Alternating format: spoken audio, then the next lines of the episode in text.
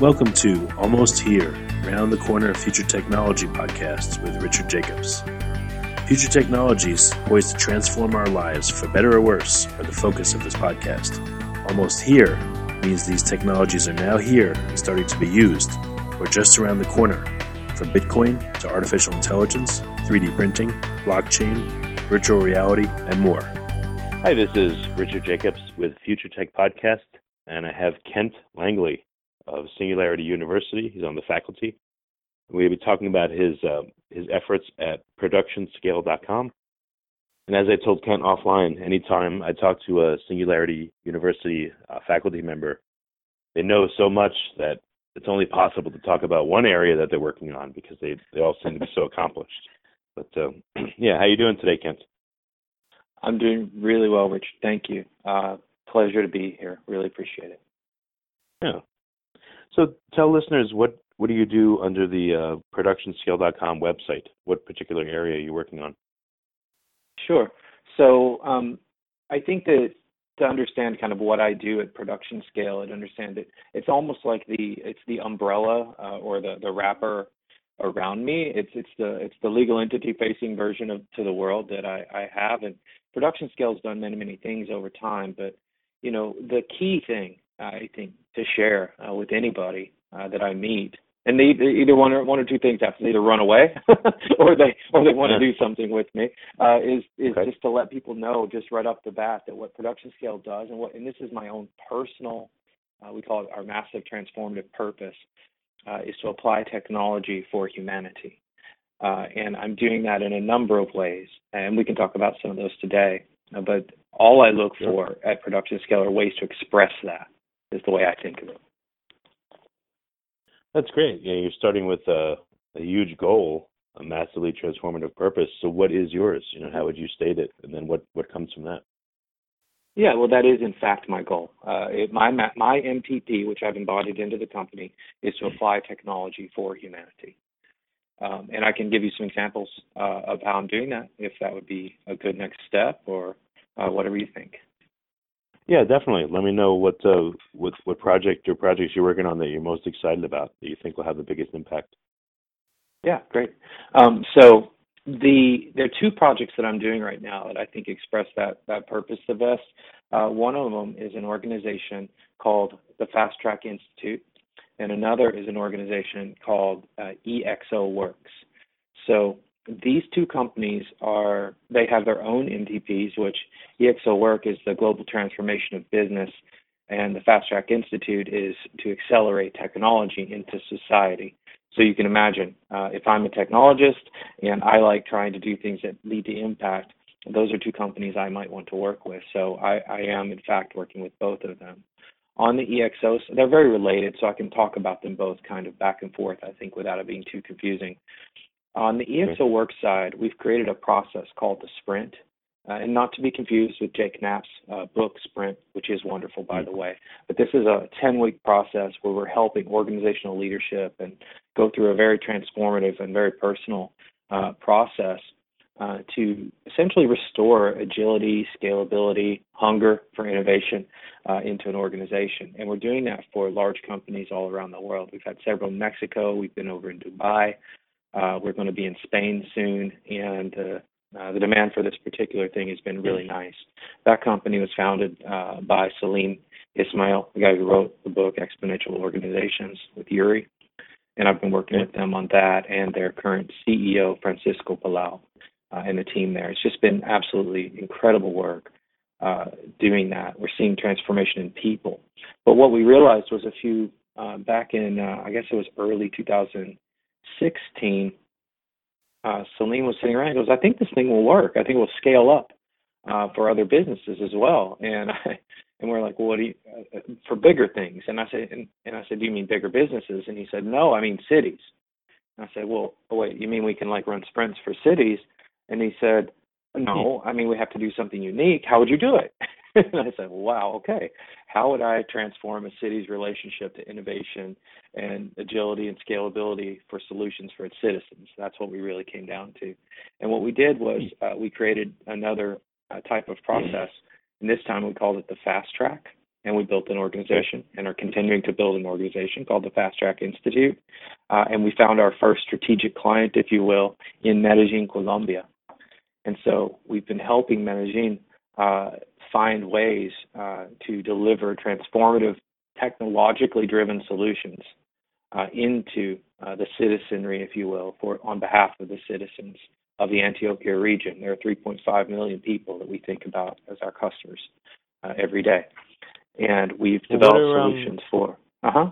Yeah, what are some specific solutions, even small things, you know, with Medellin or, or other endeavors you have? Like any any real specific uh, use cases? Yeah, absolutely. I'll give you I'll give you a handful actually. Uh, one uh, in Medellin, we started with financial inclusion, and we developed a product there called Avalar that would, in the context of peer-to-peer micro lending, allow the people that were doing the lending with each other to also build wealth simultaneously uh, through that lending practice. So this is a way uh, to start to crack that code on how do you get assets to people who have no assets and yet need to generate them to participate in the formal financial global economy. So that was one solution uh, that we came up with there that's currently uh, undergoing a, an acceleration process. Uh, we also created two mobility solutions, one called Mivoltio and one called Collective.io. Uh, Mivoltio was around uh, the think of it as the infrastructure uh, for the acceleration of electric vehicle technology, both in a, a one-to-one, you own it, and a, a heavily ride-sharing type economy situation.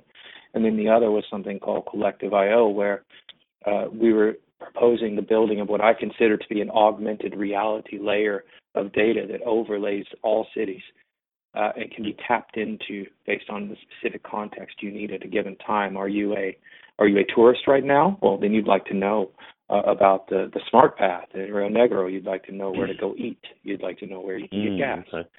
Uh, those sorts of things. Uh, and maybe have an easier you know, rent your Segway or what have you, right? So, right, right. Um, and then imagine that being delivered through a variety of interesting interfaces, from you know vibrations on motorcycle handles, turn left here, to augmented reality heads-up display for buses and taxis, to city knocks uh, for managing flow and traffic using artificial intelligence. So that's what Collective IO is. Those are just two examples. And I have a really interesting, fun personal one that's not tied to Fast Track Institute. Uh, also happens okay. to be in Medellin. That, that was a complete, um, uh, that happened completely independently. It was interesting. But I'm working with a company there called Premex, and we're applying data science to generate essentially better feed formulations for animals to eat that will generate more protein of a higher quality at a lower cost uh, at the end point, meaning the plate, is what we aim at. And the fun statistic I like to share is that in one day in December, something of our work uh, to do that, what I just described, uh, hit 187 million plates of food uh, in wow. Colombia and and that's a big number and it's a big day to know that you know you you you did something to improve their lives. Uh, even if they'll never know who you are or your name in a case like that it doesn't really matter.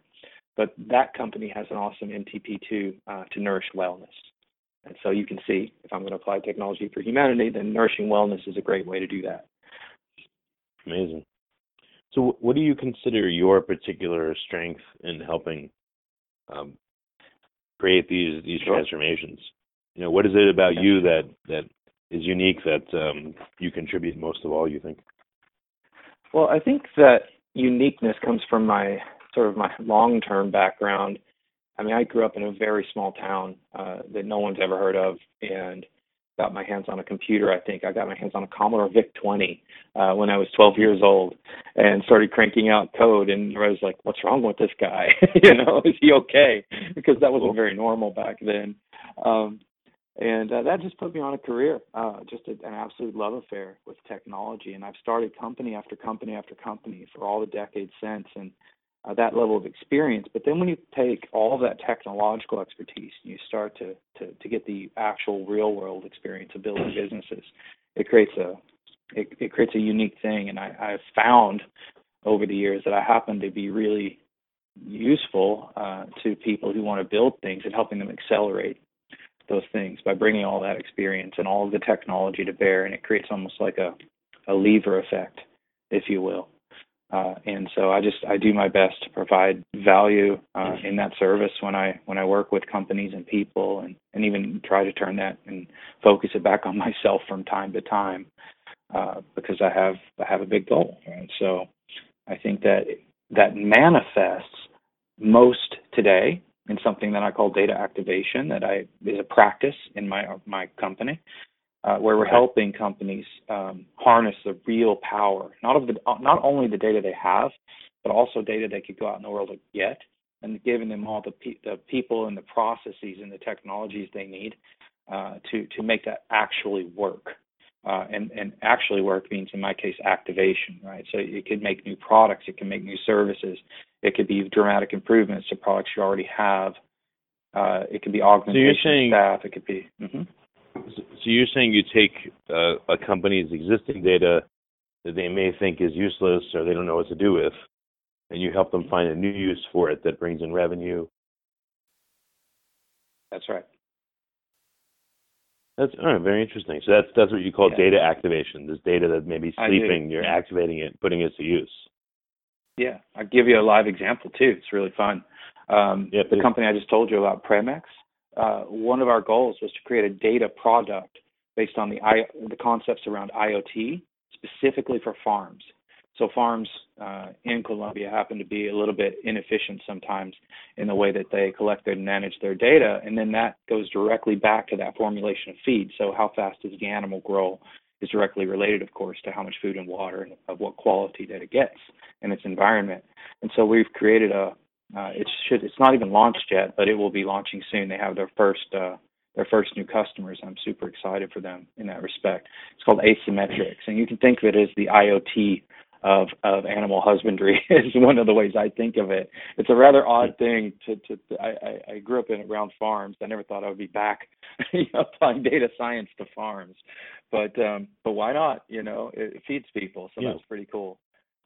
Uh, and I'm really excited about that product. And they're very early. I, I hope they don't mind me talking about it. I don't think they would, um, but it's um, it's going to be uh, it's going to be a big deal, and they're coming at it from a really unique way um, as well. Um, any so what are some common ways that you know without knowing someone's particular situation places you would tell them to look or the types of data that you think we would be ripe for activation that they may think is not important yeah this is a good one. Um, it's in spreadsheets and i'm really it makes me i sort of like cringe just saying the word spreadsheet these days. But uh, companies all have data. It's just it's just almost locked and walled away inside things like spreadsheets or relational databases that someone is hoarding somewhere or vendor owned systems is also often the case where the vendors are managing the data and handling giving you just this little trickle of access to what's really under the hood and no value added services or even the ability to do so on top so i don't advocate uh, centralization of data, uh, what you hear called data warehouses or data lakes so much. I, I, advocate that you take those data sources like you're asking about. So think of it as your vendor controlled ERP or CRM uh, or the spreadsheets that your financial team cranks out every single month just to meet the needs of the accounting department. Those things are really valuable potential information for customers who are making real decisions on the ground or the consultants from your organization who might help them do so. So if you can tie that together with production data, then uh, like I was giving the example of animal growth, right? We one of the things that they did at Premex was they invented a scale that could weigh uh, dozens of baby chickens at one time, so they could weigh the chickens faster. That's really neat. Hmm. Uh, and so, so imagine that that could connect to the uh, accounting, financial system, or ERP data in a perfectly secure and safe way. Uh, and then you could layer on top of that some sort of a computational environment that has access not just to programmers, but also to business analysts, data scientists, data um, analysts, operators, and even the you know the business itself through analytics tools and dashboards. Well, now you've just changed the whole equation, and you begin to be able to go through this kind of data activation lifecycle really, really fast. And that generates innovation that generates new ideas and products. And so that's one of the, the it's essentially data it's essentially innovation through access to data through integration but not centralization. It's an embracing of the decentralized nature of data i suppose. Hmm. Okay. Um, where do you think are going to be the big leverage points in the data that's being collected? You know, are there any any particulars you can give? Any types of data that you think will be more useful, maybe to encourage companies that aren't collecting it to collect it? Um, you know, where where do you want to steer uh, the industry of data collection so that you can you know help companies activate it and use it for better better purposes? Yeah, you know, the thing that I see again and again is even now, this is 2017, and even now I go and I look at companies and they're they're taking the data in on a sheet of paper. Uh, or mm. you know, if if with software at all in a way that and then they take that data through and they store it for single use long-term storage and it gets old and dusty. So the thing that I think we're going to see, and, and we have to see we have to see this happen, uh, is that we're going to see a much more attention paid at the edge of the network where the data is, data is collected. And this requires innovation, not in technology, frankly, uh, unless you consider user experience and design technology. Uh, it requires you to pay attention to how the data gets created collected and you know and inserted somewhere that it can be access- made accessible through an API or some sort of database connection with some sort of tools. So, you know, what I see again and again is companies not paying any attention at all uh, to these first phases of sort of acquisition and preparation. Uh, they want to jump right to the later stages, which is analysis, data scientists, produce a model, and then run on to the next thing. And that's just a bad idea because it's it's too short-sighted. Um, and you know, it, I just I see it every day.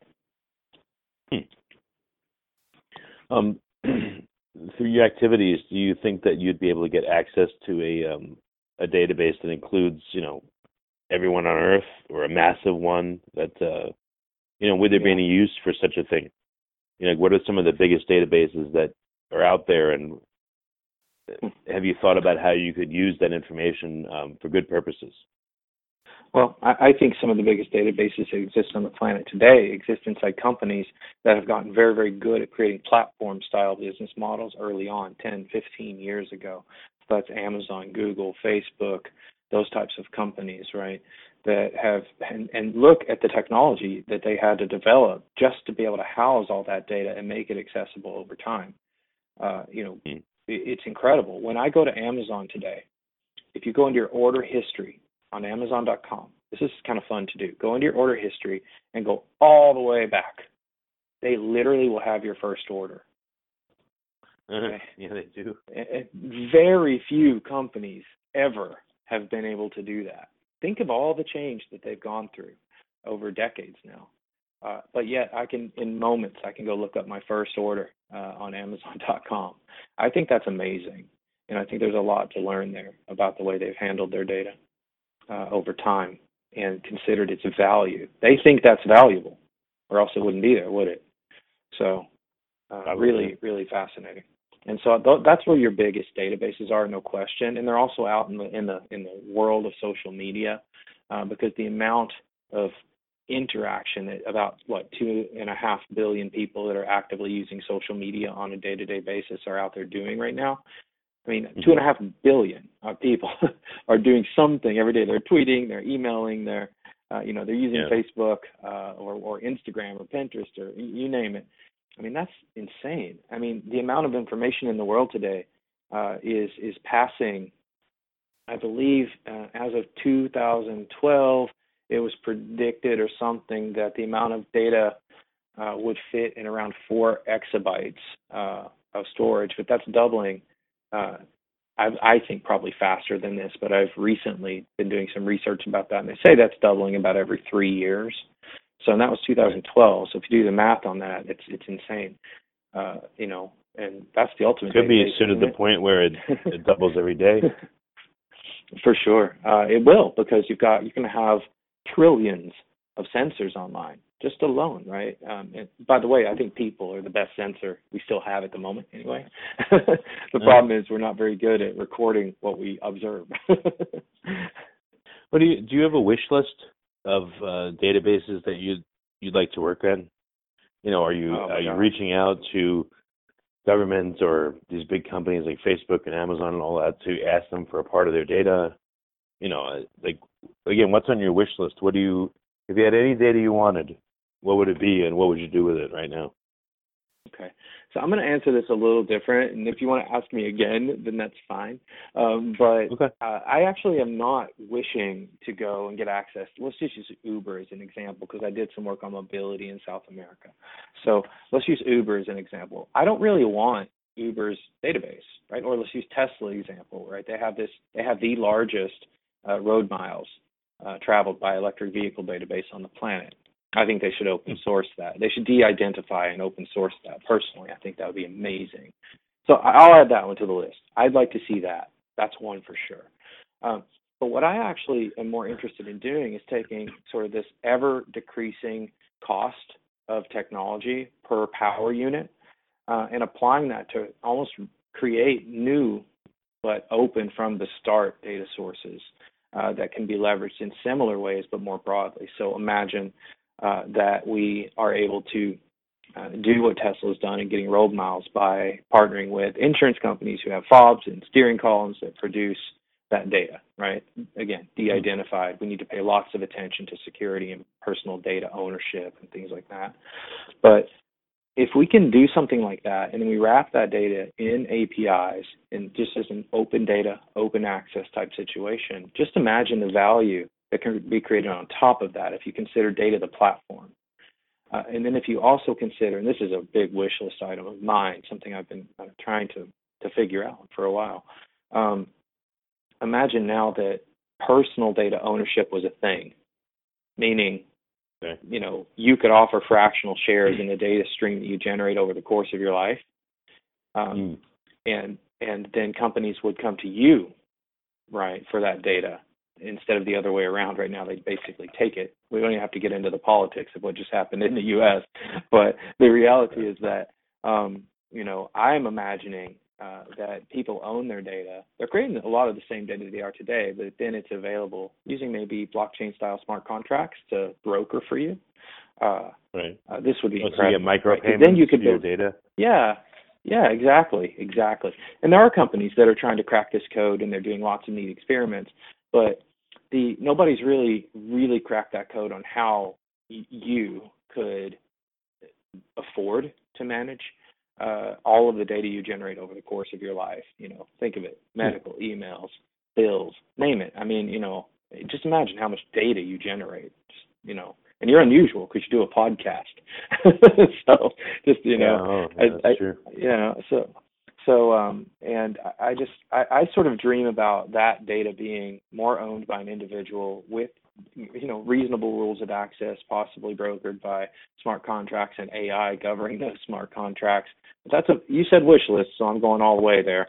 Um Yeah, you know that's that great. that's a you know that's a future that uh you'd actually be able to make money as an individual human uh by just making the data you make living your life uh, and it would be fair and balanced. Whereas today, um, that equation is a little unfairly balanced toward the people who got the lead on the creation of the technology to even be able to manage the data. So, I get technology. This is a technology podcast too. Think about technologies like IPFS, right? The Interplanetary File System, funnily named, actually very very cool peer-to-peer storage tech.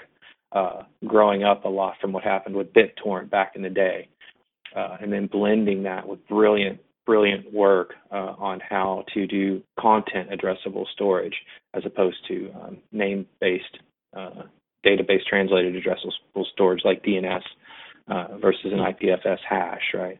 So those are the technologies, though. And what I'm telling you is those are the technologies that are going to push the cost down to near zero marginal cost and allow individuals to have the, the power they need uh, to make what that wish listy future I was talking about possible. How about uh, um, as a last item is the thought process. So it sounds like you were challenged by Salim to come up with these amazing solutions. Um, I don't know if you would have done it on your own. I mean, maybe you've just always been like this, but it seems like a big part of Singularity University is pushing people to think in these, you know, I don't want to say grandiose, but these uh, these huge ways. You know, how can I affect a billion people? And it it seems like it's yeah. very useful, no matter if you want to do that or if you just want to uh, improve your business. You know, so any recommendations on how people can cultivate the right thought process so they can innovate faster or better or you know just overcome obstacles with what they do yeah absolutely um, and i've already given hints to the two of the key ones and you just brought one of the key ones and you just brought up a second key one you know at singularity university when you walk in the door somewhere you're going to see a banner that says 10 to the ninth that's 10 to the ninth it's a billion um, and somebody's going to tell you you know it's going to be your job to think about how to create a positive impact in the lives of a billion people in 10 years or less. Okay, start there. Now, if you accidentally only positively affect the lives of 10 million or 100 million people, oh darn, right? I mean, that's not so bad. You know, it's like, oops, I only helped a 100 million people. I feel terrible. Um, that's not going to happen, right? No one's ever going to say that. Uh, uh, and then the second, though, is starting with something that's massive and transformative, right? And that's what that's where the idea of the MTP came from, which I'm not taking credit from. Give that to Salim and Yuri and the amazing work that they did on that book. But uh, once I figured out what my MTP was, lots of other things started falling into place because now I could see hmm. whether something was right for me or not, and I could see whether it was going to have impact or not. It was just clear. And and and I think that those are two wonderful ways to start uh, and then third is just realizing, and you'll hear this all the time don't be afraid to fail, don't be afraid to fail. Well, that's fine, but what they mean when they say that is in small increments because you know you don't want to blow it all on a giant big failure. Uh, I've actually done that. It's not fun. I don't recommend it. and um, okay. uh, you have to you have to you know you have to use things like the lean methodology, right? Uh, customer development from Steve Blank uh, to to to to drive those experiments in small measurable pieces wrapped in things like OKRs, objective and key results frameworks, and building your KPIs up. If you do all that, uh, then you're it's fine if you fail a little bit here, a little bit there until you nail it. And then when you nail it, then you got to be unafraid to scale it okay. uh, because it's uh, that's just as hard, you know, maybe harder. Um, and and when you when you involve yourself with an organization like SU or the EXO Works Network, uh, then what's going to happen, uh, or, or Fast Track Institute or EXO Works, what's going to happen is you're just going to have people around you that all think this way, mm-hmm. and then you get a bit of uh, use a really nice old word, we get a little synergy, right? And then we have a better chance because people will help you and support you uh, uh, to a degree. So yeah, it's not the lonely entrepreneur syndrome so much uh, if you if you set yourself up right. Gotcha. Okay. Yes, I guess last last item you've kind of covered it already, but uh, I was going to ask you what resources um, can you point out for listeners that want to get into this way of thinking, that want to find out more about your data activation and what you're working on. You know, what are a few of them okay. that they can look at? Okay. Well, just a couple. Um, if you want to know what I'm talking about with data activation, just go to my website. It's productionscale.com slash data activation, I think. Uh, either way, productionscale.com, there's a link. Uh, and there's a brief description there. And if you want to know more, let me know. That's fine. I've been doing it for, for a while now. The one of the coolest places I think to really start to get a handle on um, these exponential technologies that are driving a lot of the solutions that I was telling you about uh, is mm-hmm. um, it's called uh, Singularity Hub. Uh, it's a really nice uh, publication that's online, singularityhub.com. I would absolutely go there and just subscribe to their email list so that you get the, the things in your inbox.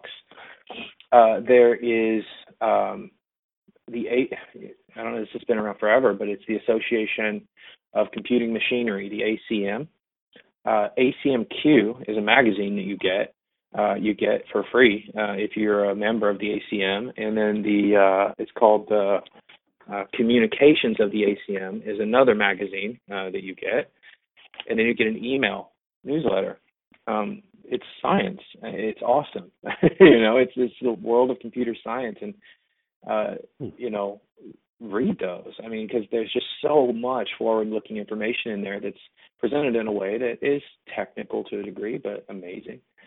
Um, the uh, you can get involved uh, with projects like the Fast Track Institute on a on a volunteer basis or uh, on a more um, a more involved basis, if you like, uh, in a variety of ways, depending on what your current exposure is to uh, to exponential technologies, and there are paths there that I'm happy to point people to.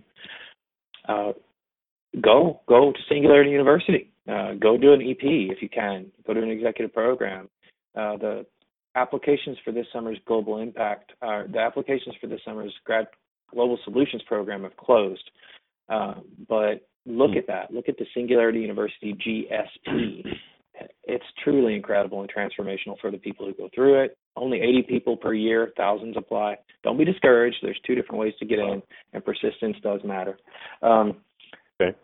Gosh, what else? Uh, I mean, I think I could keep going, uh, but that's just some. I mean, really, uh, you know, you just I I consume a lot of information, uh, and I think that that would be the last thing I'll say is is just start re- you know, reading and listening. Podcasts are incredible. I have a whole list of podcasts.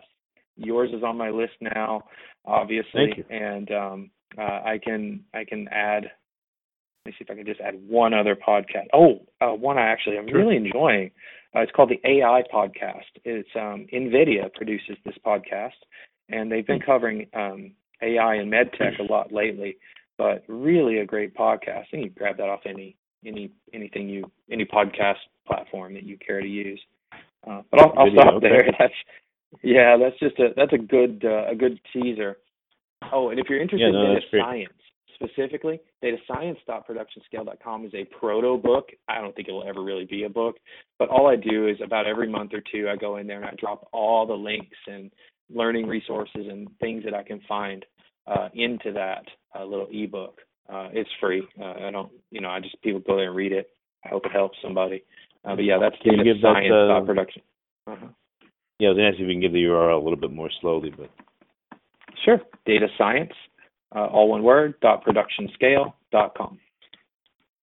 Okay, got it. Okay.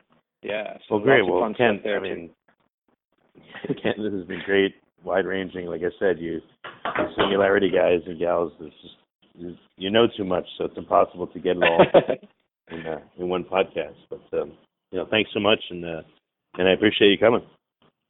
You're very welcome. Thank you so much for having me on, and please keep up the good work. And I'll be sharing your podcast with lots of people too, not just because I'm on it, but because you're covering awesome stuff. no, that's great. Thank you. You have been listening to Almost Here, Around the Corner Future Technology podcast with Richard Jacobs. Subscribe to this podcast, post a review to discover more future technologies that are poised to transform our lives for better or worse, such as Bitcoin, artificial intelligence, 3D printing, blockchain, virtual reality, and more.